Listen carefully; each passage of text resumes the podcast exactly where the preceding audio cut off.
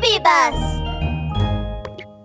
Spotty Dinosaur's Cake Shop 57 The Moving Stickers. In Spotty Dinosaur's Cake Shop, Mimi Crocodile and Hasty Rhino were playing with magical moving stickers. Abracadabra! Sticker, sticker, time to move!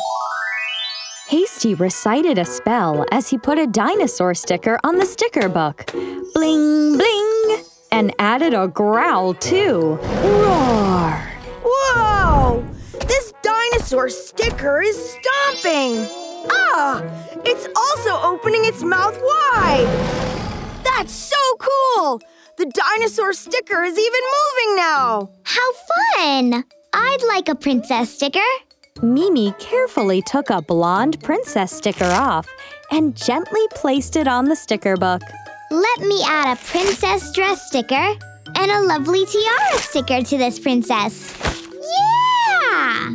I finished dressing up the princess. Oh, I almost forgot to recite the spell. Abracadabra. Sticker, sticker. Time to move. Bling, bling! The princess sticker started to emit pink lights all around it. Whoa! Then it began dancing in circles. Wow, that's amazing! My princess sticker is moving too! Hmm, so which sticker should I choose next? Hasty thought, cocking his head to one side. Suddenly, his eyes were drawn to a strange looking sticker. Uh, this sticker looks really weird. It's round and red and has two big eyes. I wonder what it could be. Um, let me stick it on the book and find out. Hasty took the strange sticker off and put it on the sticker book. Bling bling! Abracadabra! Sticker, sticker, time to move! Oh dear, the strange sticker started to emit fiery red lights. Its eyes opened extremely wide. Then, whoosh, whoosh, whoosh. A number of flames burst from its mouth. oh no! It's a fire breathing monster! Oh, what should we do now? Uh, rip them off, Hasty! Come on, hurry up! Hasty tried very hard to rip the sticker off, but he couldn't even peel up one of the edges. Meanwhile, more and more flames came spewing forth from the mouth of the fire breathing monster, raining down upon the book. Oh no! This is bad! The flames landed on the princess sticker!